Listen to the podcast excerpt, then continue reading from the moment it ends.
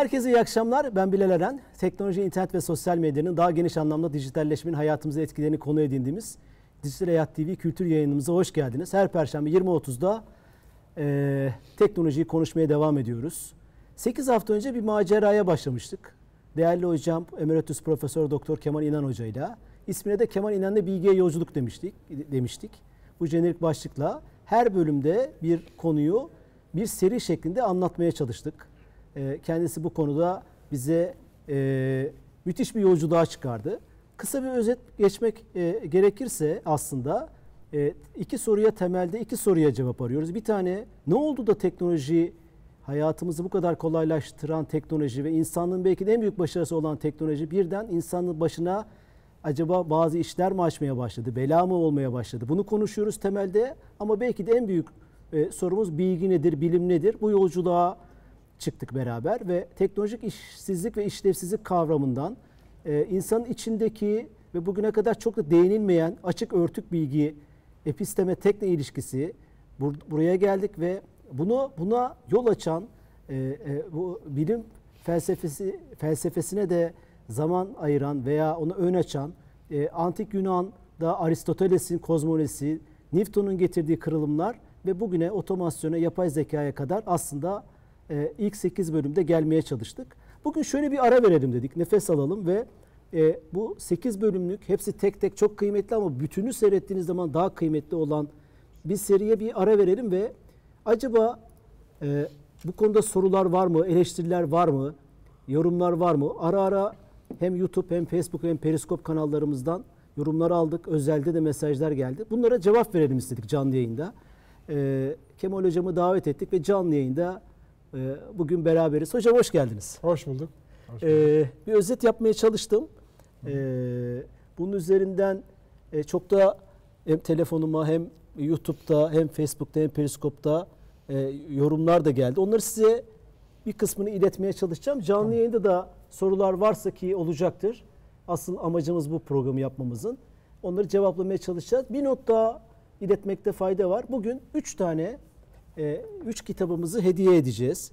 E, hocamızın teknolojik işlevsizlik ve işsizlik. Bu seriye başlamamıza ana motivasyon kaynağı olan programımıza e, e, e, bununla başladık ve aslında e, bu kitapları da hediye etmeye çalışacağız. 3 tane kitabımız olacak. Şöyle hedefliyoruz. YouTube'da soracağımız e, soruya doğru cevap veren 3 kişiye e, kitapları hediye edecek. De, kamera arkasında Cem Sümü ve Cam Sümü var bizim mikrofonlarımızı ve koltuklarımızı ayarlamakla meşguldüler. Gözden kaçmadı. evet hocam. E, şimdi şöyle başlayalım mı arzu edersiniz? Başlayalım. Programın birinci bölümünü seyrettikten sonra e, programın sonunda bana mesaj atan e, buradan da kendisine yad etmiş olalım. Selam söylemiş olalım. İstanbul'da eski milletvekili, Beyazday Derneği'nin de başkanı aynı zamanda engelliler konusunda Türkiye'de çok iyi işler yapmış. Lokman Ayvan'ın e, bana mesajı vardı. Programın birinci programın sonunda şöyle yemiş. Böyle başlayabiliriz. Bilal Hocam paylaşım için çok teşekkürler. Tersine dönmesiyle ilgili tersine dönmekten şunu kastediyor. Siz birinci bölümde rahın bir şeyinden bahsediniz. Nitelikli rutin emeğin nitelikli emeğe döndüğünü bir araba örneğinden yarı iletken örneğine vermiştiniz. 85-15. Birinci bölümü izleyenler hatırlayacaklardır. İzlemeyenler de lütfen izlemesini rica ediyoruz. Bu diyor ki e, hocamız diyor ki Lokman Ayva Bey niçin oldu? Bu değişim aynı zamanda başka bir değişim, başka bir şeyin değişimi olabilir. Şöyle örnek veriyor. Mesela ilk otomobillere göre şimdiler çok küçük. Buna hepimiz sıkıştık, tepiş, oturduğumuz iddiasında bulunmuyoruz bile. Çünkü bu size'ın yeterli olduğunu gerçek kabul ediyoruz. Yani e, şu anki yaşam biçimimize göre şekilleniyor diyor. Şu anda otomobil, telefon, kıyafet birinci fonksiyonda değil eskisi gibi. Artık birinci fonksiyonlar değişti. Bunlar yani fonksiyon gerçeğini değiştirmeye başaranlar reality maker'lar. Bu kadar insanlığın gerçeğini değiştirmeye başaran için bu oran az bile bence. Sizin rahim konuşmasındaki örneğinize e, e, şey yapar. Yani zamana göre ihtiyaçlar değişiyor. Bu şeyi öyle yorumlayabilir miyiz demiş. Güzel. Bu soruya nasıl cevap vereyim? Bakın. Ne değişti diye baktığınız vakit değişikliğin bir patlama halinde gelmesi 70'li yıllarda 60'larda tohumları atılıyor. 1970'li yıllarda hatta 80'e varırken oluşuyor. O da hiç farkında biz olmadan altımızdan başka bir şey kaynıyor. Hiç herkesin belki de doğru tahmin etmeyeceği bir şey. Büyük değişim mikroelektronikte oldu. Mikroelektronik değişim basit bir teknolojik değişim değil. Onu söylemeye çalışıyorum. Mikroelektronikte değişim bilginin yaşamımıza daha geniş boyutta girmesine neden oldu. Nasıl oldu? Bilgisayarlar uzakta bir takım aletler olmaktan çıktı, evimizin içine giren aletler haline geldi. Bizim dünyayla ilişki kurmamızda bilgisayarlar iletişim kurmakta çok önemli rol oynadı. Ama daha önemlisi ondan sonra küçülme teknolojileriyle yani mikroelektronikte biliyorsunuz bir Moore yasası diye bir yasa var onu tekrarlayayım. Her 18 ayda bir e, aynı işi yapan mikroelektronik devre alanı yarıya düşüyor. Buna biz üssel gelişme, üssel e, küçülme diyoruz. Bu küçülme sonucu aynı alan içinde iş yapan mikroelektronik çok daha fazla iş yapmaya başladı. Bunun en dramatik bugünkü yaşamımızı tümüyle belirleyen kısmı cep telefonları. Cep telefonlarını bir düşünün yaşamımızı nasıl değiştirdiğini. Çünkü cep telefonu diyor. Cebimizde bir bilgisayar var. Bu bilgisayar resim çekiyor. Bütün dinleme işlerimizi yapıyor. Yani normal hani eskiden tape dediğimiz şeylerle ses alırdık. O işi yapıyor. Resim çekiyor. Telefonla konuşuyor. Yukarıdan veri alıyor. Bu veriyi işliyor. Yukarıya veri yolluyor. Yani yapmadığı şey yok. Küçük bir bilgisayar cebimizde. Ve bu şekilde herkes her zaman herkesle konuşabiliyor. Sosyalleşme bu aracı. müthiş bir olay. Yani mühim olan bizim yaşamımız değişti de ona göre telefon oluştu değil. Tam tersi. Bu teknolojilerin değişmemiz değişmesi yaşamımızda bir dönüşüm oluşturdu. Yaşam her zaman teknolojinin değiştiği olanaklara bağlı olarak değişir. Kendiliğinden öyle hani yaşam değişti de ona uygun teknolojiyi bulalım diye gitmez. Tersi gider. Olanaklar yaşamın yeni boyutlarını oluşturur. Teknoloji gelir, yaşamı değiştirir. Tabii teknoloji gelir o yaşamın önemli bir kısmı. Yani sadece teknoloji demiyorum ama teknoloji burada en belirleyici faktörlerden bir tanesidir. Şimdi bu iş geldikten sonra e, biz farkında olmadan şu oldu. Bütün bu konuşmalardaki benim temam. Biz sanayi toplumundan bir farklı toplum türüne geçtik. Bunun belki farkında değiliz ama ben bu topluma ben buna verdiğim isim bilgi toplumu. Bunun adı bilgi toplumu. Bilgi toplumunun iyi kötü tarafları var ama çok tehlikeli bir tarafı daha var. Bu bilgi toplumuna geçtiğimiz anda değer yaratma süreçleri, üretim süreçleri değişmeye başladı. Emek sürecinden bahsediyorum. Evet. Yani bir işçiyi alın geliyor fabrikada ya herhangi bir yerde çalışıyor. Ya hizmet sektöründe birini alın tezgahta. Nerede alırsanız alın hizmette, emekte, tarımda. İnsanların belli bir emek süreci var. Bu emek süreci sonucu bir değer yaratıyor. Yarattığı değerle bir şekilde orantılı olarak da bir gelir elde ediyor ve yaşamını bu şekilde sürdürüyor. Olay böyleydi. Şimdi öyle bir yer geldi ki bu sürecin içinde radikal bazı değişiklikler oluştu. Bu değişikliklerden bir tanesi bu emek süreci içinde bilginin oynadığı rol gitgide çoğalmaya başladı. Neyi, neyin yerine çoğalmaya başladı? Ürettiğimiz e, ürünün içinde ham maddenin ve ham emeğin yani nitelikli olmayan emeğin payı çok büyüktü. Rayh'ın daha önce bahsettiğim evet. olay bu. Bu pay çok yüksekti. Bu pay e, o makalede de söylendi. 1992 yılında yazıyor, adam bu kitabı. Hangi yıldayız? Bundan 20 yıl çeyrek sonradayız. Önce. Tabii çeyrek asır geçmiş aradan. O zamandan beri ürettiğimiz ürünün içindeki bilginin payı eskisine göre çok daha fazla. Bu nedenle o gerçek üretim anında yani herhangi bir malı çoğaltma anında değil değer. O ürünü tasarladığımız anda oluşuyor değer. Tasarım anında oluşuyor. Tasarım anında oluşan bir ürüne değer yarattıran olay da bilgi ve nitelikli emek. Şimdi bu çok da bir tehlikeli bir tarafı oldu. Çünkü ham maddenin değeri ikinci plana itildiği vakit. E, niteliksiz emeğin makinalar büyük ölçüde e, çözebildiği vakit, o, o emeğin işini o makinalarla çözebildiğimiz vakit, e, üretilen ürünün içindeki e, bilginin payı çoğalmaya başladı. Mesela buna örnek vereyim. Bir araba, araba madem araba örneği, otomobil örneği verildi. 1950'lerdeki bu Mustang yahut 60'lardaki hatta 70'lerdeki bir arabanın içindeki bilginin payı çok küçüktü. Yine o ham maddenin demiri, boyası, ondan sonra o sırada çalışan çok sayıda emekçinin çekiç vurmaları vesaire bütün oraya gidiyordu para. Şimdi aynı araba olmuyor mu? Oluyor. Ham madde olayı oluyor mu? Oluyor ama ham maddenin görece payı azalmaya başladı. Çünkü yeni bir kavram ortaya çıktı. Bu kavram da yeni. Akıllı arabalar deniyor. Hatta 5G'ye geldiği vakit bütün siz buzdolabınızdan tutun da Otonom, bütün her şey her şey içinde akıllı. akıllı olmak. Akıllı. Yani ne demek bu akıllı? Bütün bu ürünlerin içinde dışarıdan kontrol ettirebilen ve daha da önemlisi birbirleriyle konuşabilen aygıtlar haline geldi bunlar. Ve bunların tümünü tasarlayabilecek bir yeni tür emek yani tasarım daha karmaşık bir hale geldi. Daha bilgili ve daha nitelikli olmak gerekmeye başladı. Fakat tehlike şurada. İşin içine ham madde ikinci planda girdiği vakit, ham emek de ikinci planda girdiği vakit, geçmişte olan eee, maliyetteki tıkanma olmuyor. Maliyetteki tıkanmayla kastım da şu. Sizin ülkedeki ham madde miktarınız sınırlı. Daha fazla belli bir sınırın ötesinde üretmeye çalıştığınız vakit ya dışarıdan ithal edeceksiniz ya içerideki madenlerin ya bu ham maddenin daha fazlasını üreteceksiniz ki bu gittikçe pahalılaştırıyor olayı. Ama sizin yarattığınızın değeri büyük bir kısmı bilgi ise ürettiğiniz ürenin, ürünün miktarıyla bilginin miktarı arasında hiçbir ilişki yok. Aynı bilgi miktarına kıyamet gibi aynı şeyi üretiyorsun. Hatta daha fazlasını üretiyorsun. Bir kopyası yazılımın milyon kopyasıyla aynı. Aynı. Belki arabada öyle değil ama orada da içindeki bu akıllı aygıtlar geldiği vakit bu aygıtların çoğaltılma maliyeti çok düşük. O halde bunun tasarım maliyeti yüksek. Ha şimdi buradaki sorun şu. Bu işi tasarlayabilen insanların sayısı ne bugün için? Eğer eğitim yeterliyse bu insanların eğitilmesi lazım. Öbürleri de işlerini makinelere göre kaybediyor. Ama ikinci bir neden daha var ki bu önemli.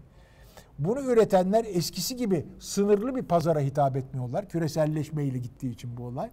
Dünya pazarlarına göre kendilerini örgütlemeye başladıkları vakit müthiş bir rekabet oluşuyor. Kim kazanıyorsa çok büyük kazandığı için fiyatı elinden geldiğince düşürüyor ve bütün dünya pazarlarını kaplayacak şekilde gidiyor. Kazanan her şeyi kazanıyor. Her şey kazanıyor. Kazanan her şey kazanıyor. Winner takes all. Kazanan her şey kazanıyor. O şekil ben bunun örneğini şöyle anlaşılsın diye çok kolay şöyle veriyorum. Sporda ve müzikte ve bu tür şeylerde veriyorum. En iyi futbolu oynayanları herkes televizyonda seyrediyor mu? Herkes erişebiliyor mu buna? Evet. Herkes erişebiliyor. Nasıl erişebiliyor? Bugünkü medya, yine teknoloji sayesinde İnternet erişiyor. vesaire. Buradaki otomasyon ne? O e, birinci nitelikteki en nitelikli maçların görüntüleri. Oradaki o görüntüler bir teknoloji o görüntüleri yapmak. O görüntüler bütün dünyaya yayıldığı vakit aynı işi yapacak canlı emek işini kaybediyor. Siz dünyanın en iyi futbol takımını seyrediyorsunuz. Kıymeti düşüyor. Sizin mahalle takımını seyretmiyorsunuz. Hayır, yereldeki ulusal ligi de Yereldeki ulusal ligi de seyretmiyorsunuz. Daha doğrusu hatır için seyrediyorsunuz ama onların para kazanma miktarı düşmeye Değeri başlıyor. düşüyor. Bütün mesele orada. Ben bunu burada bu, burada çok açık bu örnek. Çünkü ben insanlarda görüyorum bunu. Televizyonu açıyorlar, bütün dünyaya erişebiliyorlar oradan. E peki görüntülerde böyle erişebiliyorsa zannediyor musunuz ki sanayide öyle erişemeyecek? Orada da aynı şey olacak. Orada da en iyisini üreten eğer o ürünün değerindeki ham maddenin ve ham emeğin payı gittikçe düşmüşse onun içindeki bilgi önemli oluyor ve o bilgiye de gerekli getiriyi yani değerini kazanabilmek için çok satmanız lazım. O zaman dünya pazarlarının hepsi göre rekabet orada oluyor. Ve dünya düzeyinde bir oligopolistik pazar oluşuyor. Bugünkü sorun bu. Bu sorun sanıldığı gibi bir ülke içindeki eşitsizlik değil, daha doğrusu ülkeler arası eşitsizlik değil, ülke içinde eşitsizliklere doğuyor. Harari'ye bir gönderme. Tabii ara araya gönderme yapıyorum. Yani doğru değil. Çünkü eğer doğru olsaydı ben size söyleyeyim ne olacaktı? Amerika kendi zenginliği olacaktı yahut Almanya kendi zenginliği olacaktı. Çok üzüleceklerdi. Ya bu Afrikalılar niye bu kadar fakir diyeceklerdi. Ve bu üzüntülerini ifade edeceklerdi. 3-5 kuruş da para yollayacaklardı. Kendi işlerinde bir sorun çıkmayacaktı. Böyle mi oluyor? Gömlekliler. Sarı gö- şeye bakın. Sarı yelekli. Sarı yelekler neyse Fransa. Amerika'da Trump'ın seçilmesi. Ülkelerin içinde eşitsizlik oluyor. Çünkü aynı içindeki üretken olmayan emeğin yerini ne alıyor? Çok daha ucuza kapattığınız Polonyalı emek. Çok daha ucuza elde ettiğiniz Çin'deki uzak doğudaki emek. Birçok işleri dünya düzeyinde küreselleşmeyle başka yerlerdeki emeğin rekabetinle karşı karşıya kalıyorlar. Bu nedenle özellikle orta sınıflaşmış ülkelerde işsizlik çok dramatik oluyor. Mesela diyeceksiniz ki niye mesela Hindistan'da bu ölçüde dramatik değil? Çünkü oradaki toplum yapısında, Türkiye'de de biraz bu. 20 kişilik aile var, içinde 3 tanesi çalışsa yeter. Getiriyor gelir o aileye. Toplumsal yapılar farklı. Yoksulluğu daha kolay karşılayabilecek toplumsal yapılar Daha var. kanaatkar. Amerika'da var mı bu? Atomik aile. Çocuklar, evli çift, arabalarını almış, evlerini almış, adam işini kaybetti. Eyvah. Bu felaket demek.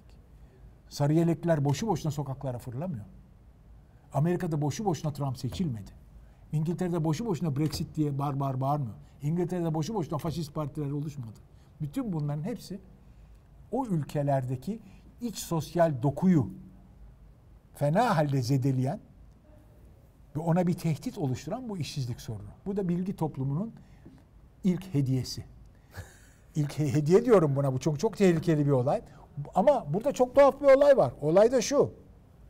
Ya bütün dünya için gerekli değer yaratılıyor mu? Yaratılıyor. Yeterince yaratılıyor mu? Yaratılıyor. E bunu nasıl dağıtacaksın? Nasıl? Çünkü bunun dağıtımında şunu varsaymışız. Herkes gelirini emeğiyle kazanacak. Emek değer yaratamıyorsa ne yapacaksın?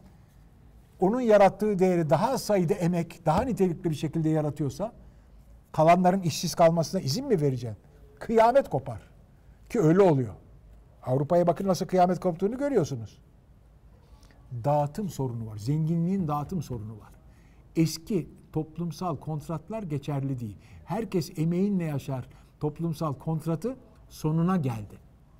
O toplumsal kontrat olmadan da sen insanlara yaşam hakkı sağlayacak bir şekilde o zenginliği dağıtabilmenin yeni mekanizmalarını oluşturmalısın. İşte evrensel gelir önerisi daha önce bahsettiğim bunun bir tanesi. Bu bir çözüm mü ayrı mesele. Ona tekrar gireriz. O zorluk var o çözümde. Ama sorun bu. Bilgi toplumunun bir numaralı sorunu bu. Ve bu tehlikeli bir sorun. Çünkü zenginliği yaratacak her şey var ama bunun dağıtmanın ilkeleri yok. ilkeleri. O Yeni yüzden mi işte son zamanlarda The Economist, Independent gibi önemli şeylerde yeniden sosyalizm yükseliyor. Böyle- Sosyalizm böyle- bu problemi çözemiyor. Böyle Bakın şey sosyalizm var. Hani- anladım tabii de. Sosyalizmin bu problemi çözemesinin nedeni sosyalizm eşitliğe birincil önem veren yani eşitlemeye. Sovyetler Birliği'ne ne oldu? Göçtü. Niye göçtü? Sovyetler Birliği niye göçtü? Sovyetler Birliği eşitliğe çok daha fazla öncelik veren bir toplumdu. Ama ikinci bir olay daha var bu yeni sanayilerde. Yaratıcılık çok önemli. Özgürlük sadece özlenen bir değer değil. Üretkenlik için bir faktör olmaya başladı. Eşitsizliği siz bir ölçüde beslemezseniz, ortalamalarla gitmeye çalışırsanız iflas edersiniz. Yaratıcı bir şey mi çıkmaz o ülke? Çıkmaz tabii. Çıkmadı. Sovyetler Birliği'nin sanayisi o yaratıcılığı, o en nitelikli olan emeği harekete geçirecek dinamiği oluşturamadı. Niye herkes eşit? Sovyet Birliği'nin yıkan ben size söyleyeyim. Amerika'da olan elektronik devrim Silikon Vadisi'nde başlayan ve ondan sonra yayılan o devrim oldu. Amerika ona ayak uy- şey Rusya ona ayak uyduramadı Sovyetler Birliği. Güm diye gitti. Oradan gitti. Ve Çinliler ondan öğrendi. Çinliler o ilk öğrendikleri Bu şey oldu. geçişi nasıl yaptı Çin? Evet Çin çok Çinliler değişti. çok öğrendi. Çin'den bir baktık ki ya bu adam Gorbaçov Perestroika e, Perestroika bir iki tane ilkesi vardı. Glasnost ve Perestroika. Glasnost hoşgörü yani toplumsal hoşgörü ve özgürlükler. Perestroika da yapısal de, şey e, dönüşüm, dönüşüm. dönüşüm, ekonomik dönüşüm. Perestroika'yı daha öne aldı.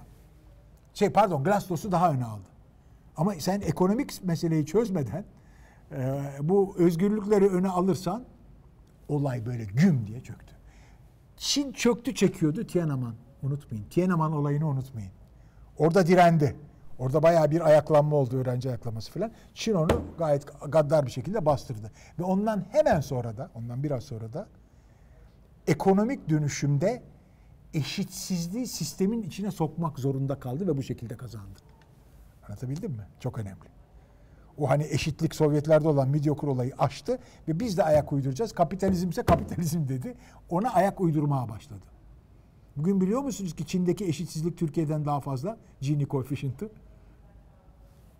Rusya'da daha fazla laf aramızda. Öyle mi? Tabii ikisinde de daha fazla Türk. Bak hiç kimse buna bakmıyor. Türkiye en eşsiz toplum falan diyor. Doğru değil bu laflar.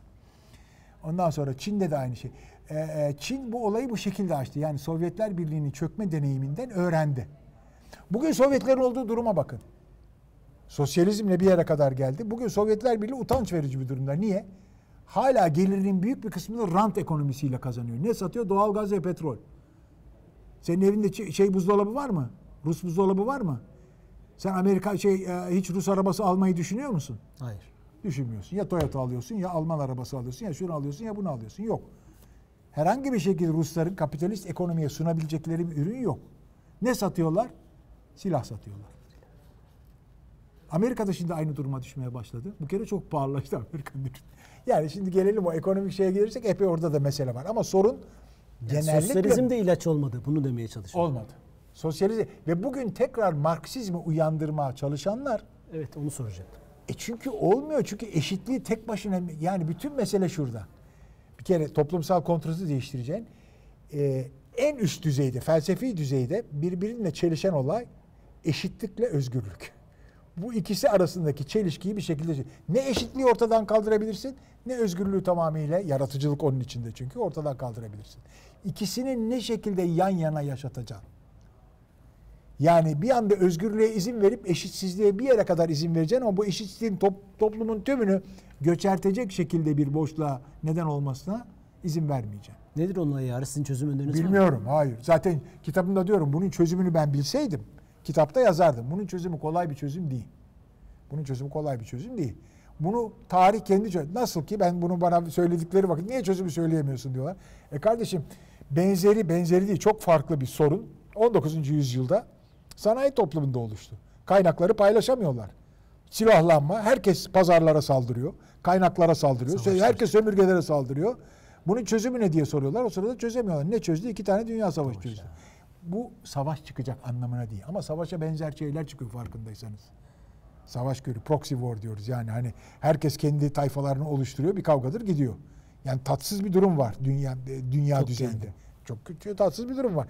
Bunların hepsi dikkat ederseniz hepsi var olan ve potansiyel gelecekte bizi tehdit eden işsizliktir. Sakın başka bir yerde aramayın. Benim tezim bu. Çünkü bunun nedeni de bugünkü varmış olduğumuz toplumun adı bilgi toplumudur. Bu toplumun kendine özgü özellikleri vardır. Bunlardan bir tanesi de üretilen değerdeki bilginin payı eskisinden fazladır. Bunun için bir azınlığın bu değeri tümüyle üretebilmesi olanaklıdır ve daha ekonomiktir. O zaman çoğunluk bu değeri üretemeyenler de toplumun içinde ne yapacaklar? Bunlara bu zenginliği ne şekilde dağıtacağız sorunun çözümü şimdilik yoktur. Olduğu vakit konuşuruz. O zaman göçmenler, işte İslamofobya, terör, Hepsi buradan. enerji. Göçmenler meselesi özellikle alt düzeyde yani Afrika'dan gelenlerle. O da işsizlik bir anlamda. O da işsizlik tabii. Ee, ama bir üstte de orta sınıfın işsizliği var. Yani nite- e, gerek niteliksiz emeğin işsizliği var, gerek nitelikli emeğin işsizliği. Ben söyledim geçmiş toplantılarda. Daha o olayın girmediği alanlar var. Neresi? Söyledim. Tıp ve hukuk dedim ya. Yapay zeka işin içine girdiği vakit, madem yapay zeka diyordun da, yapay zeka işin içine girdiği vakit bu alanlarda da bu alanlarda da daha az sayıda adam o nitelikli değeri üretebilecek durumda olacak.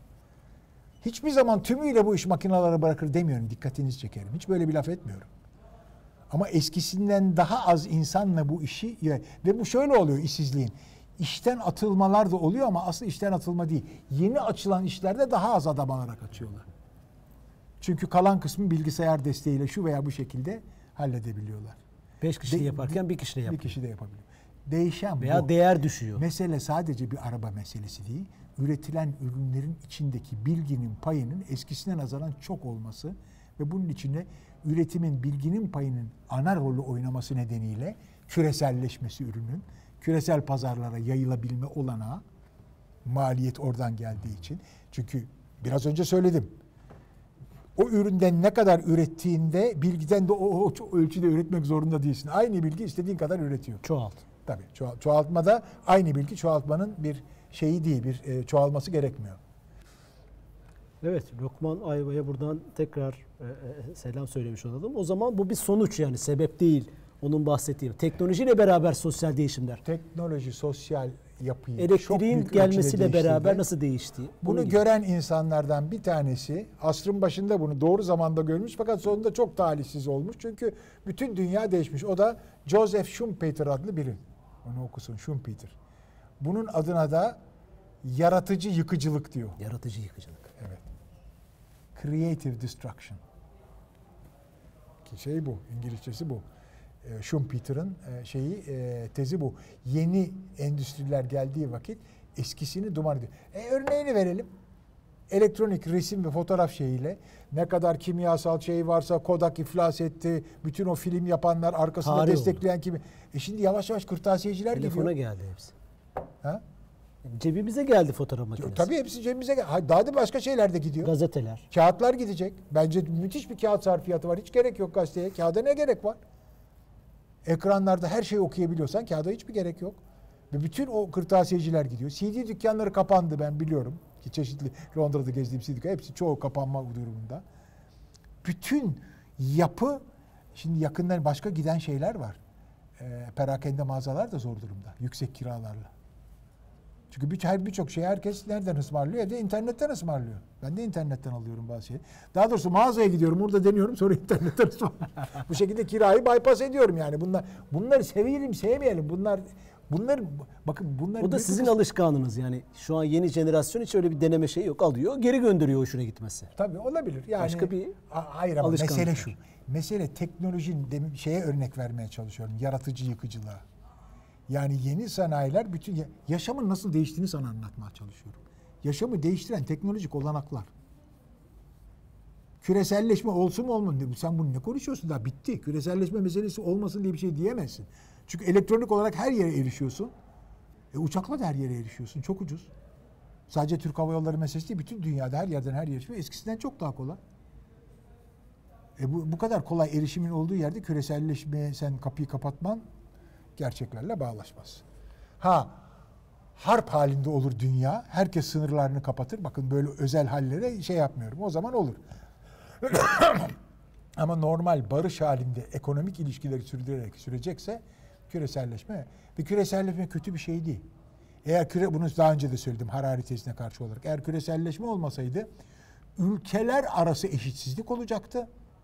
Ülkeler sınırlarını kapayacaktı. Kendi içinde müreffeh olacaktı. Dünyanın kalan kısmı sefil oldu. Böyle bir şeydi. Böyle olmuyor ama olay. Hiçbir gelişmiş ülke böyle bir yöne doğru ilerleyemiyor, gidemiyor. Kendi içinde eşitsizlik olduğu için. Bunu yapamıyor. Bu da güzel bir şey bence. Yani güzel dediğim güzel değil de yani gerçekçi bir şey. Ee, Kötünün iyisi. kötünün iyisi. Kesinlikle kötünün iyisi. Evet. E, e, Şerafettin Serdar Keski programı harika gidiyor demiş. Birkaç yorum da var hocam. Onları da okuyayım. Profesör Oku. Doktor Selçuk Özdemir e, birkaç defa bu konuda bize yazdı. Ankara'dan Bilişim Garajı'nın Tamam. e, kurucusu. Genç eğitimci meslektaşlarımın, öğretmenlerin, eğitimcilerin mutlaka bu program dizisini seyretmesini tavsiye etti birkaç defa. Hani onu da söylemiş olalım. Tamam. Ee, Recep Ekşi diye bir arkadaşımız İngiltere'den sizin Rah takıntınıza biraz kızmış. Ha. Rah o kadar da iyi bir adam değil. Clinton, Nesi, nesi kötü? Clinton döneminde başarısız oldu. Böyle bir e, Rah eleştirisi var. O, o ekibin içinde o da başarısızdı diyor. Yani yönlendiremedi Clinton'ı. Ya mesele Clinton ekibi içinde başarılı Gibi başarısız olması eleştirisi önemli var. O tabii ben sadece Ray'ın kitabından ve fikirlerinden bahsediyorum. Ray ondan sonra bir sürü bir sürü kitap yazdı. O kitapların üzerinden eleştirirse kabul ederim. Ama orada en parlak yani en yeni fikirleri ortaya koyabilmiş en parlak iktisatçılardan biri. Çünkü kalan kısım sempati toplamak için eşitsizlik üzerine o e, Piketty var e, e, şey e, Fransız. Ondan sonra Kapital diye kitap yazmış. Zenginlerle fakirler arasındaki farkı hüngür hüngür ağlayarak bize anlatmaya çalışıyor. Ben öyle kitapları sevmiyorum. Çünkü palavra. Yani şöyle palavra. Tabii palavra. Yani e, gelir eşitsizlikleri o eşitsizliklerin nedeni değildir. Bakın çok cümleyi çok dikkatli kuruyorum. Gelir eşitsizlikleri kötü bir şeydir doğru.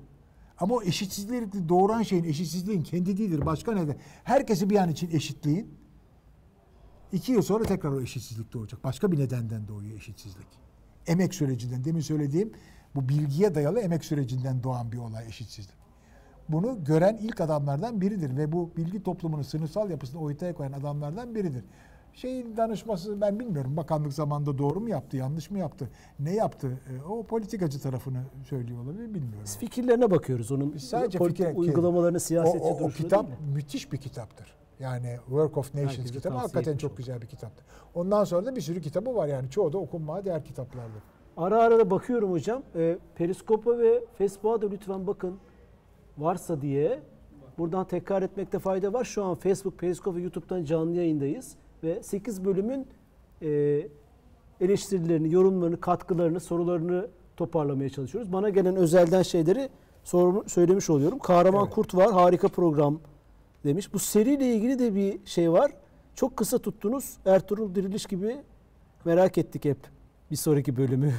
Bunu düşünerek yapmamıştık ama böyle bir e, yorum da gelmiş. Mustafa Bulut Almanya'dan. Evet. Onu da iletmiş olalım. Ayrıca bu üç tane de e, kitap hediye edeceğiz bugün. Teknolojik işlevsizlik Kemal Hocam'ın, e, Kemal İnan Hocamızın e, 2010'da 2011'de yazdığı ki ilk bu konuya değinen insanlardan biri. Üç tane de bu kitaptan hediye etmiş olacağız. 2012'dir onda. 2012 miydi? 2012'de. Devam edelim. Onu verebiliriz Can o görseli ara ara. O önemli. Ee, bir de hocam şey e, konusunda özellikle bu 6. bölümdü sanırım. 7. bölümdü. Bilginin çeşitleri açık ve örtük bilgi. Evet. Bu konuda e, hiç tabii çok gündem olmuş bir konu değil. Belki de Değil. İlk defa siz bahsettiniz. Evet. College no- Evet. Knowledge. Evet. E, bu konuda çok güzel eleştiriler geldi. En çok izlenen programımız da hatta onu söyleyebilirim. Öyle mi? Güzel. Yedinci programımız. Pardon üçüncü programımız. Yani e, üçüncü programımız evet. Öyle miydi? Açık ve örtük programı bilginin çeşitleri o konuyu anlatmıştınız. Evet. E, örtük bilginin öneminden Tabii. e, e, onun üzerine çok konuşmuştuk. Evet doğru. Örtük bilgi yani daha doğrusu şunu yapmaya çalış. Şimdi örtük bilgi üzerine kocaman kitaplar var. Ben bu kitapları okurken biraz sonra uykum geldi, sıkıldım. Çünkü beni ilgilendiren tarafı örtük o inceliklerine giriyor örtük bilgi çünkü üzerinde birçok laf edebilirsiniz. Bu özellikle sosyal bilimlerde adetli o vakit bol bol bilirim yahut başka yerlerde de anlatabilirim. Şöyle anlatabilirim çok kolay. Bir öğrenci bunu belki daha bir tercih ne yapar? Farz edelim tez yapacak. Master yahut doktora tezi yapacak üniversitede. İlk başta der ki hoca sonra git şu şu şu kitapları oku, şu makaleleri oku. Okuyarak açık bilgi, açık bilgide. Açık bilgide okuyarak o bilgileri alır. O bilgileri öğrenir. Zorlanır biraz. Bütün bunları öğrenirken farkında olmadan örtük bilgi de oluşur. Yani kendisinin de çok iyi anlayamadığı ama beynine öğretirken beyninde çağrışımlar yapan birçok şeyler olabilir. Ta- Anlatabildim mi? Onun için örtük bilgi de bununla beraber, bu açık bilgiyle beraber o insana biraz örtük bilgi de gelir. İkinci basamak da şudur. Onun bir tez hocası vardır. Yahut bir ustası vardır. Yahut da kendi bir meslektaşı vardır. Onunla bir deneyim, e, beceri paylaşması yapar. Adamın becerisinden yararlı. Hocası der ki bak şöyle yapma şu yönde git. Şöyle gitme şu yönde git. Bir başka örtük bilgi kendi becerisini ona aktarır. Bu da usta çırak ilişkisi şeklindeki bilgi almaktır. Ne dedim? Okuyarak ve usta çırak bilgisi. İkisi yan yana gider. Sonra bu örtük bilgi bir performansta bulunur. Performans olduğu anda Çıktı bir gibi. icra çıktı. Performans ya da çıktı olduğu anda yeni açık bilgi üretilir. Nedir o? Doktora tezi. Doktora tezi. Tamam. Yahut yazdığı makale. Artık o açık bilgiye katılmıştır. Ne oldu açık bilgi? Çoğaldı. Çoğaldı. Bir yeni açık bilgi geldi. Bir sonraki öğrenci ne yapacak? Bu yeni açık bilgiden de yararlanacak. Ve kendi örtük bilgisini bunun üzerine de daha geliştirecek. İkisi arasındaki alışverişi gördünüz mü? Bu çok önemli.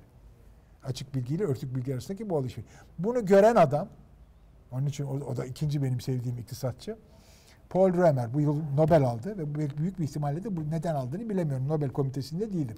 Şeyi de okumadım ama daha önce de söyledim. Ama e, bu ikisi meşhur olan makalesi de bu konuda. 89'da bir raporuna dayalıdır 1989. 90'da da makale haline Journal of Political Economy'de bir makale halinde yayınladı.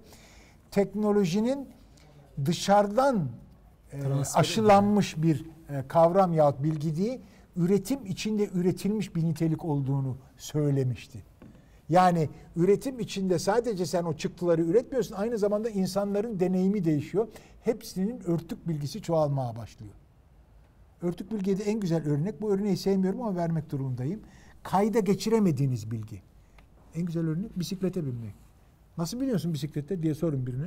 Vaa arkadaş işte bir sağa çeviriyorum, bir sola çeviriyorum, düşmeden. Düşe kalka. Düşe kalkabiliyoruz ama yani bunu nasıl yaptığını biri sana söyle bunu tarif edemezsin. Yüzmeyi de tarif edemezsin. Nasıl oluyor da sen batmıyorsun? Bir bu yüzme bilmeyen bir herif batıyor.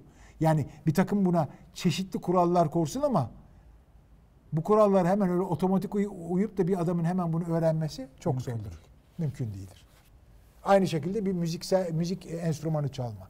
Bunların hepsi En güzel vücudunuza örneği Nadal. O örneği Nadal çok severim. Nadal örneği çok Nasıl önemli. vuruyor o topa? Herifin o topa vuruşu var mı? O vücudunu öğretmiş. O amcası var bir tane gösteriyor. Amcası küçükken ona nasıl vurulacağını öğretmiş. O öyle vuruyor. Aa, usta çırak ilişkisi. Usta çırak ilişkisi. Usta çırak ilişkisiyle o küçük ve usta çırak ilişkisiyle belli bir eğitimden geçiyor. Usta çırak eğitim o. Eğitim çok bakın. Öğretim demiyorum, eğitim diyorum. Okuyarak değil. Vücuduna öğret. Aslında okuyarak da vücudunu öğretiyorsun. Sen bir matematik teorini anlamaya çalıştığın vakit vücudun hangi uzvu en fazla çalışıyor? Beyindeki nöronlar çalışıyor. Yani o da vücut.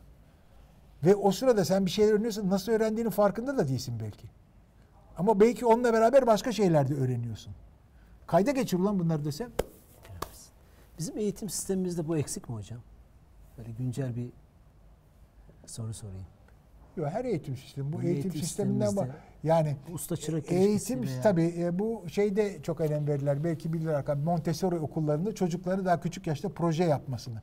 Yani bu çeşit bağımsız çalışmasını yahut takım halinde çalışmayı bu tür şeylerde bu örtük bilgi çok gelişir.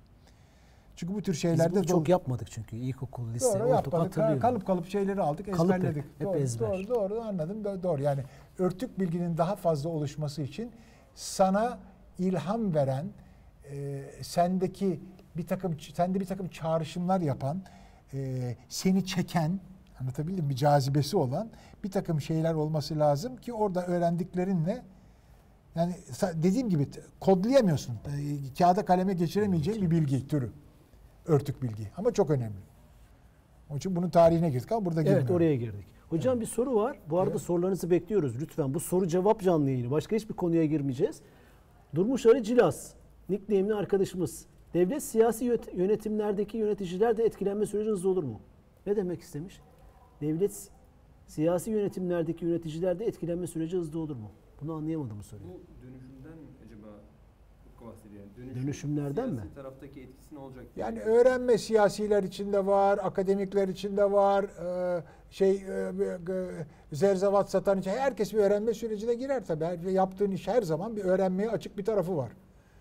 Bir pratik yapıyorsun eninde sonunda. Vücudun ve kafan ortak çalışıyor. Bir şeyler yapıyorsun. Bunda her zaman öğrenme var. Değişimle ilgili bir şey yazmaya çalışmış. Siyasi yönetimlerde yöneticiler etkilenme süreci hızlı olur mu? Anlamadım. Yani bu biraz önceki değişimden bahsettik yani bilgi, değer, rutin emek onu sormaya çalışıp siyasette de bu hızlı olur mu diyor. Biz aslında herhalde onu söylemek istiyor. Lütfen yaz tam ne demek istediğini anlamak açısından e, e, sormak önemli.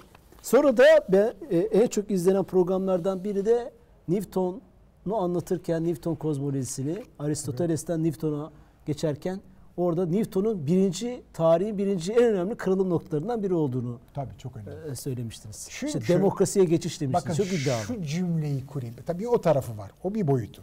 Ama bas, beni asıl ilgilendiren boyutu o değil. Asıl ilgilen boyutu şu. İlgilendiren boyutu şu.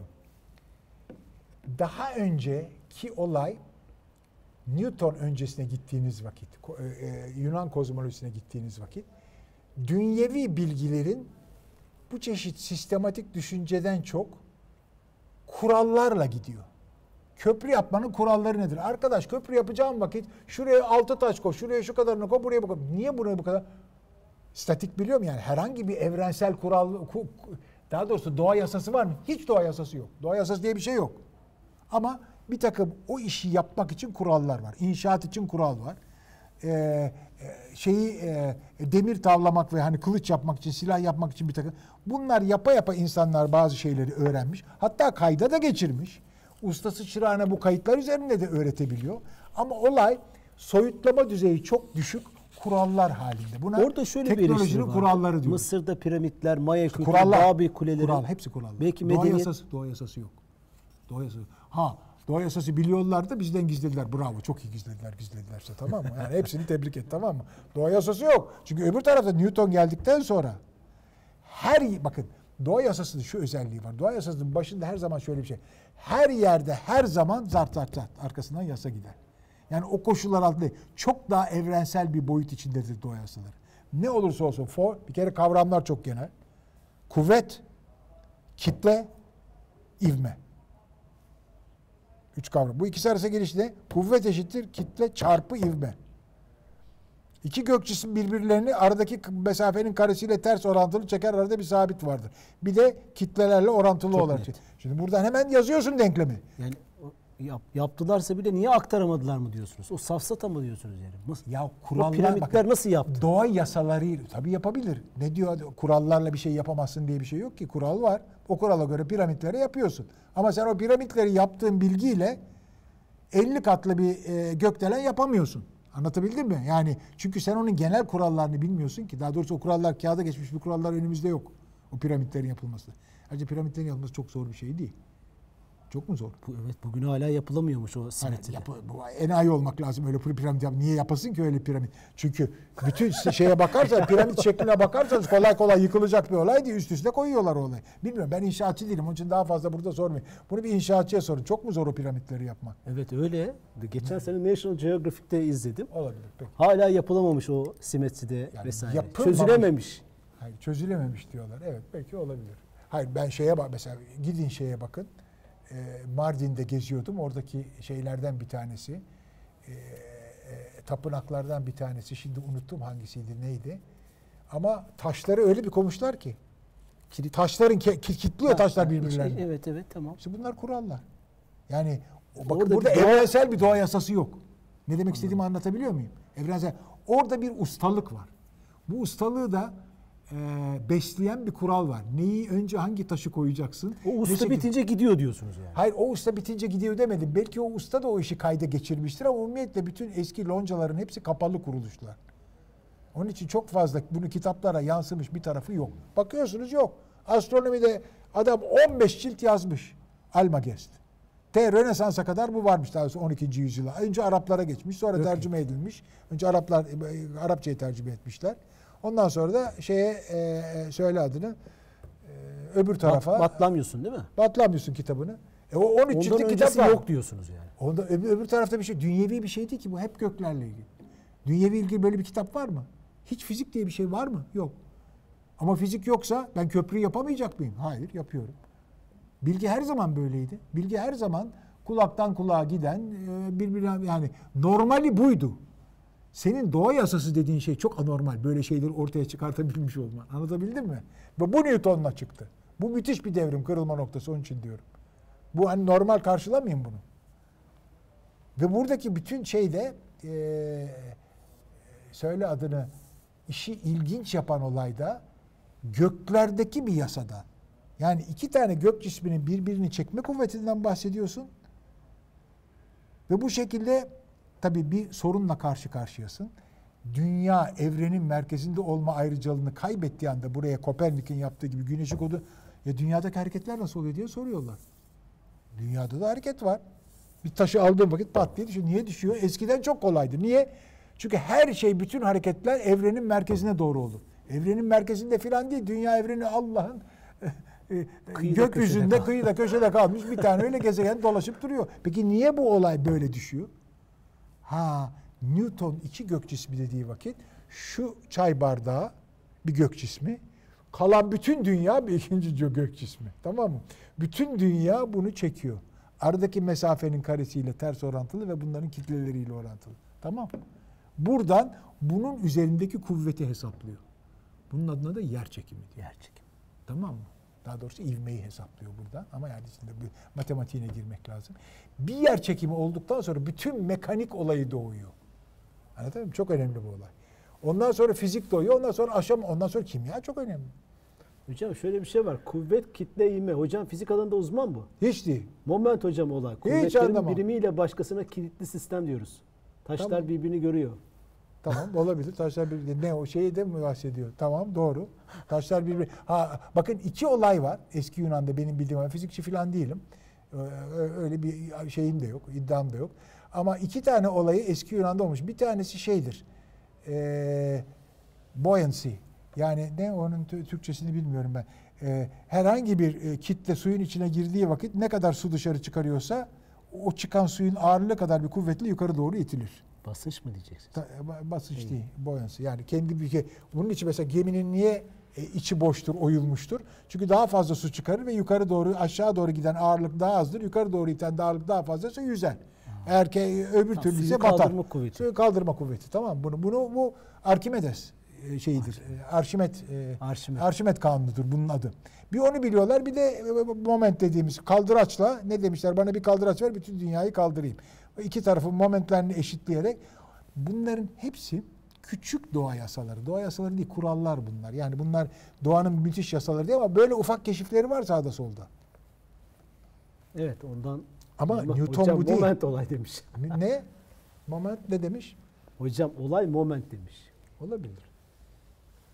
Kara Olabilir. delik için acaba ne? Efendim? Olabilir. Kara deliğin görüntülenmesiyle ilgili böyle güncel bir şey olacak ama Kara kara kara kara delik meselesi. Ya hocam onları- alanı olmasa da harika anlatıyor demiş hocam. Yani alanım değil fizik yani. Ayrıca fizik beni ilgilen şu an bildiğim bir tek şey var. Fizik bilmeme gerek yok.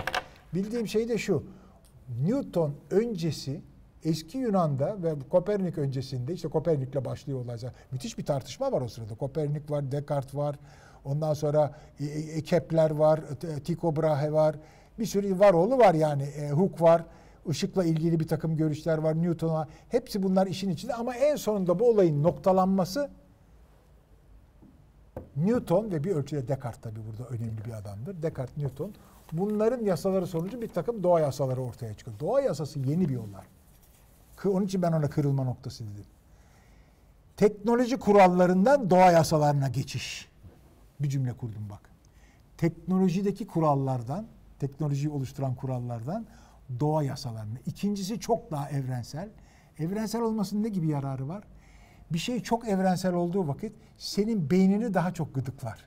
Daha fazla bir örtük bilgi oluşturur. Sen birdenbire düşünürsün o yasayı oraya buraya her yere uygulayabilirsin Her yerde kafanda. çalışır. Her yerde çalışacağı için ve o seni şey yapar, tahrik eder. Her yerde onu düşünebilirsin. Ne yaparsın? Biraz sonra bakarsın ya bu bizim buhar türbini de çalışabilir. Çünkü burada bir fo- bir güç var bunu döndürüyor ve söz gelimi diyorum mesela. Çünkü ondan sonra çıkıyor buhar türbini vesaire birçok şey. Ondan sonra e, teknoloji bu doğa yasalarının varlığında gazlar yasası var. Kimya var. Kimya çok önemli. Kimyada olan değişiklikler var. Bunların hepsi daha önce hiçbir şey yok. Sadece kurallar var. Teknolojinin belli alanlarda çalışan kuralları var. Genel yasalar yok.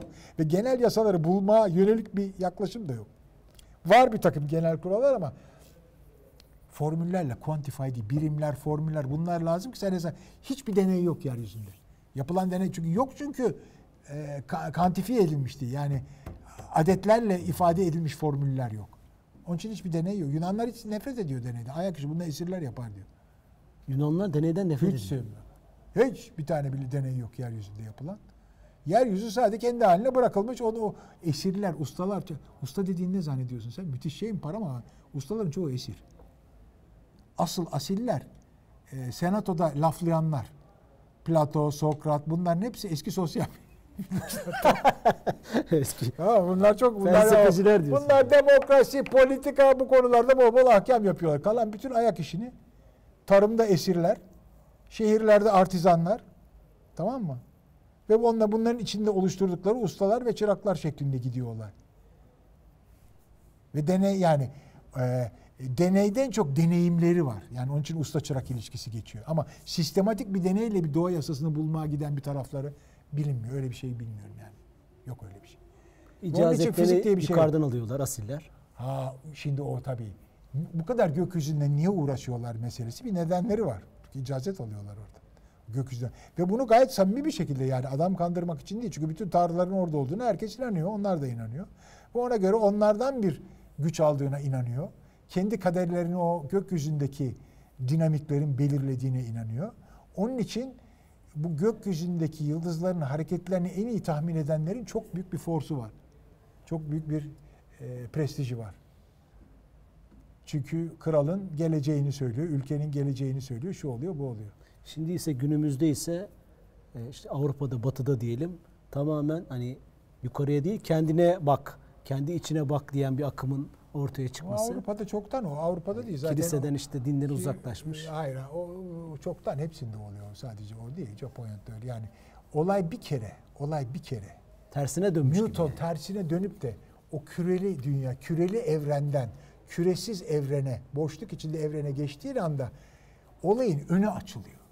Bakın biraz önce ne dedim? Teknolojik değişik. Bu da bilimsel değişiklik. Teknolojik değişiklik yaşam biçimlerini etkiler. Bugün tabii çok daha hızlı etkiliyor. Yani t- şeysiz e, cep telefonu gelir gelmez korkunç yayıldı. Kişisel bilgisayar gelir gelmez korku çok hızlı yayıldı.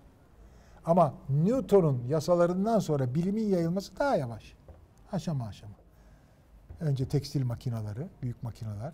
Ondan sonra toplu olarak emeğin kullanılması, işçi olarak kullanılması, onların eğitimi, 19. yüzyıl ilkokulun keşfi, oralarda insanların eğitilmesi, ondan sonra e, kimyadaki buluşlar, orada çok önemli gazlar kanunu, buhar türbini, ondan sonra e, metalurji, ondan sonra silah sanayi, ondan sonra tabii çok önemli e, sömürgeler. Çünkü bütün ham maddeler sömürgede, bütün üretim sanayi toplumu o ham maddelere bağımlı. O ham maddeleri elde etmek, toprak ve ham Ordular, madde çok önemli. Ondan sonra ordular, savaşlar, onların silahları.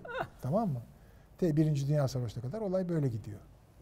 Ondan sonra o sanayide o şekilde ilerliyor. Hocam şöyle demiş, siyasetçiler, siyasetçiler nasıl etkilenecek ki toplum yeni meslekleri keşfedecek? Onu demek istedim demiş.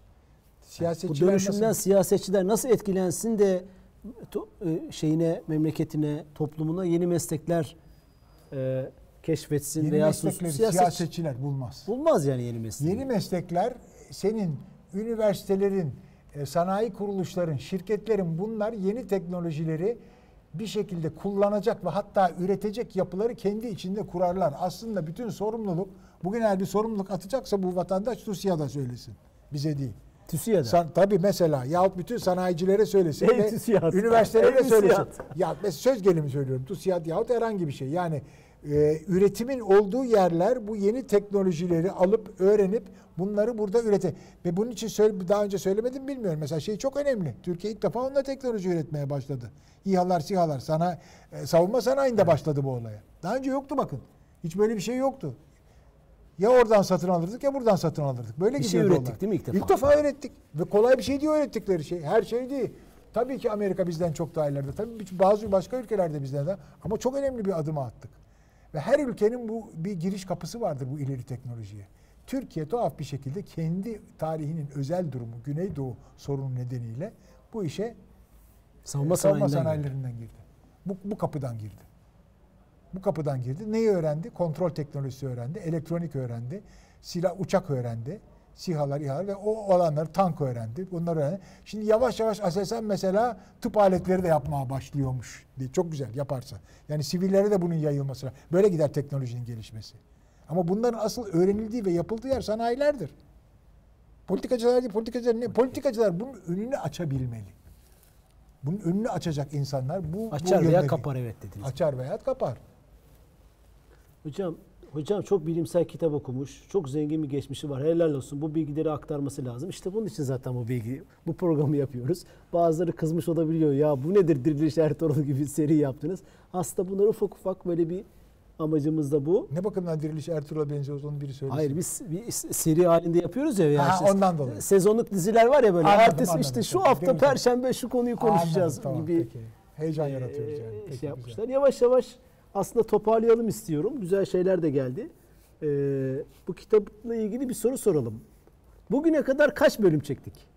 Ee, Bugüne kadar kaç bölüm çektik? İlk cevap verene e, bu kitabı bir tanesini hediye edeceğiz. Ee, Facebook'tan, Periskop'tan ve e, YouTube'dan canlı yayınız. Aynı zamanda web sitemizden de www.dijitalayattv.com e, TV sitesinden. Hocam 9 ve bundan sonraki seride de ne düşünüyorsunuz? Biraz öyle ipucu verelim mi? Yani bu seriye ve- devam edeceğiz. Şimdi E, o ne seriye devam düşünüyorsunuz? edeceğiz. Bir kere o seride daha anlatacağımız iki tane daha benim ilgimi çeken teknolojik fantezi var. Yani geleceğe yönelik nelerin yapılabileceğini gösteren. Bunların içinde 8'de konuşmuştuk. 8'de bir kısmını e, Kurzweil'i konuştuk. Kurzweil'in fikirlerini konuştuk ama şeyi konuşmadık. Drexel'in e, atomically precise, e, atomik e, imalat. At- atomları yerli yerine koyarak olan ima, moleküler imalat onu konuşmadık. imalat. Bir onu konuşacağız. Bir de bu o, biyolojide olan e, e, e, eski genleri e, kullanarak e, türleri bitmiş türleri tekrar canlandırabilmek iyi veya kötü böyle bir şeyi konuşacağız. Ondan bahsedeceğiz. İlk cevap geldi. Esra 8 demiş. Kabul ediyoruz. Doğru. 8 bölüm çektik. Bayağı da ipucu verdiniz zaten. Lütfen dijitalhayat.tv adresine e-mail atarsın iletişim bilgilerini. Kemal İnan'ın Teknolojik İşlevsizlik kitabını size gönderelim. İkinci soruyu da siz sorun hocam. bir soru sorun 8 bölümden veya başka bir şey de olabilir. Sizden alalım. Hocamın alanı ne? Bilgi verir misiniz demiş. Hocam hocam Alalım mı? siz elektronik mühendisliği. elektrik mühendisi. Ee, aynı zamanda aslında o tam, tam bilgiyi de verelim. Lisans, yüksek lisans ve doktora eğitimlerini ODTÜ, Warwick Üniversitesi ve Kaliforniya Üniversitesi Berkeley kampüsünde tamamladı. ODTÜ Elektrik Elektronik Mühendisliği, Kaliforniya Üniversitesi Elektrik Mühendisliği ve Bilgisayar Bilimleri bölümünde öğretim üyeliği görevlerinde bulundu. Ee, 90-97 yıl arasında ODTÜ Elektrik Elektronik Mühendisliği Bölüm Başkanlığı, TÜBİTAK Bilim Kurulu üyeliği yaptı. 98'de Sabancı Üniversitesi'ne katıldı ve Mühendislik ve Doğa Bilimleri Fakültesi kurucu dekanlığı yaptı. Uzun lafın kısası mühendis. Sosyal bilimci değil. Ee, Şerafettin Serdar Keskin bununla 9 oldu demiş. Güzel. evet hocam ikinci e, bir, bir soru daha soralım soru. bir şey daha Soru ne soru? Verelim, diyelim. isterseniz. Ee, yaptığımız şeylerdi. Mesela geçen sene iktisat Nobel ödülünü kim aldı? Ekonomi Nobel ödülünü. ha, sordum. Geçen sene ekonomi Nobel ödülünü kim aldı? Nobel- Alanlardan bir tanesinin ismini söylesin. alanlardan bir tanesinin İki ismini söylemeniz yeter diye söylüyoruz. 8'i yarım kaldık diyorsunuz. Onu devam edeceğiz. Edeceğiz. Kısa sonra 9 ve 10'da 9 ve düşünüyorsun. Ne 10'da düşünüyorsun? Otomasyon mu? 9 ve 10'da otomasyonun tanımları, geçmişi e, e, buna gireceğiz. Arkasından e, otomasyonun türleri. Neden otomasyon? E çünkü bizim asıl amacımız benim bütün bu işlere başlamam 1900 şey e, 2000 e, kaç 12 yılında ilk kitabı bu kitabı yazdığımda işsizlikti. Teknolojik işsizlikti. Teknolojik işlevsizlik kitabın adına bakarsanız. Teknolojik işsizliği yaratan en, önemli şeylerden bir tanesi otomasyon. Yani insanların makineyle ikame edilmesi. Soru şu otomasyona girdiğimiz vakit türlerine. İnsanların hangi özellikleri makineyle ikame ediliyor? Anlatabildim mi? Bu çok önemli. İnsanlar bu aslında bununla ilgili bir takım şeyleri daha önce yaptık. İlk ilk e, şeyde konuşmamda bundan bahsetmiştim. McKinsey raporundan bahsettiğim vakit insanların hangi özellikleri ve buradan iki çeşit otomasyondan bahsedeceğiz orada. Bir tanesi geri beslemeli e, kontrol e, sistemleri, Sistemleri. sistemleri gireceğiz. Ondan sonra bunu e, olan şey benim otomat adını verdiğim ve e, en basit örneği saat. Belki e, Çekoslovakya'ya gitmiş olanlar varsa oradaki Prag şehrindeki bir meydanında bir saat vardır. E, her saat başı içindeki kuklalar Şeyler tak tak tak tak bir dans Evet, eder evet, tekrar Prag'da. içeriye girer. Prag'da öyle bir şey var. Mesela o tipik bir e, etkileşimsiz robot diyelim buna. O tür bir otomat. Otomatik olarak kendine söylenen şeyleri yapıyor, hareketleri yapan böyle bir mekanik sistem. E, bunun etkileşimli şu insanla etkileşim içinde. Giriyorsun makineye atıyorsun parayı ondan sonra bilet alıyorsun sana soruyor nereden nereye gideceksin kaç kişi alacaksın ne yapacaksın vesaire. Seni sorduğun sen düğmelere basıyorsun o sana belli şey yazılar çıkarıyor ona göre sonunda bir amacına erişiyorsun. Aynı şekilde dükkancıyla konuştuğum vakit e, e, onunla olan et- etkileşim buna benzer ikinci bir e, otomasyon türü bu. Bir de Oraya gireceğiz. Üçü- bunlara gireceğiz. Yani otomasyon türlerine gireceğiz. Ondan sonra çok önemli girmek istediğim bir olay da eee, ikinci kırılma noktası. Elektrik. Elektrik evet. Yani Hocam cevap geldi. Şerafettin Serdar Keskin Paul Romer dedi. Doğru cevap. ilk cevabı veren. Lütfen adresini iletişim adresimize gönder. tamam bravo. dijitalhayat.tv.gmail.com Oradan teşekkür ediyoruz. Aynı zamanda Periskop'tan da da- 7 cevabı gelmiş. Evet. Sopronik ama e, e, onu kabul etmiyoruz. Çünkü kabul edemiyoruz. Çünkü 8 program yaptık. Üçüncü soru da senden gelsin Cem. Kamera arkası Cem ve Cam Sümbül. Çok Ha. emekleri var. Know-how'ları var. Örtük bilgileri, açık bilgileri var. Hadi sor artık. Can var mı soru? Şerafettin Serdar Keskin lütfen gönder. Google'lasana hadi demiş bir arkadaşımız ona. Ee, yavaş yavaş bitirelim. Haftaya Perşembe konumuz sen sorunu lütfen tamam. şey yap. Ee, haftaya Perşembe 20.30'da 9. bölümümüzü çekeceğiz. Aslında Evet. onun başlığı da 8, 8'in sonuyla 9'u Ha, yapacağız. 8'den bitiremediğimiz bir yer var. Onun Yani onları bitireceğiz. hocam- Belki vakit kalmazsa 9'un bir kısmını yapacağız. onu Ondan sonra 9'un bir şey kısmıyla onun bir kısmını yapacağız. otomasyon teknolojisine giriş yapacağız yani. Ufak Evet. bir giriş olacak. Haftaya Perşembe. Evet. Lütfen bizi de takip etmekte fayda var. Ee, soru gelmedi. O zaman 9. bölümde bırakıyoruz 3. üçüncü kitabı.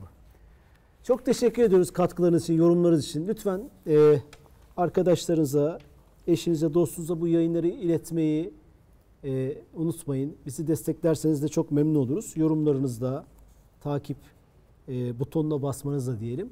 Haftaya dediğimiz gibi Kemal İnan'la Bilge'ye yolculuk serimiz devam edecek. İyi hafta sonları. Hoşçakalın.